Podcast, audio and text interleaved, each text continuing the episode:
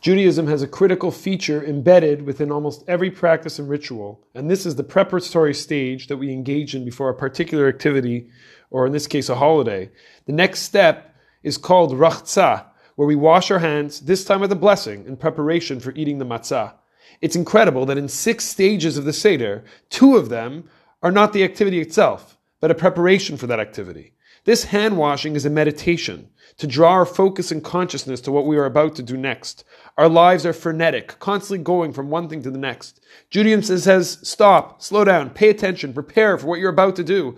In this case, engage in the experience of eating the matzah. Our sages teach the one who prepares for Shabbat will eat on Shabbat. This is not just about physical preparation, but about your emotional and psychological state. Judaism can be a beautiful experiential journey, but it requires presence and consciousness. Being, as opposed to doing.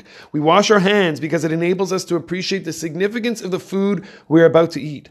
But it is also to focus our minds, slow down, and truly connect with the moment that stands in front of us.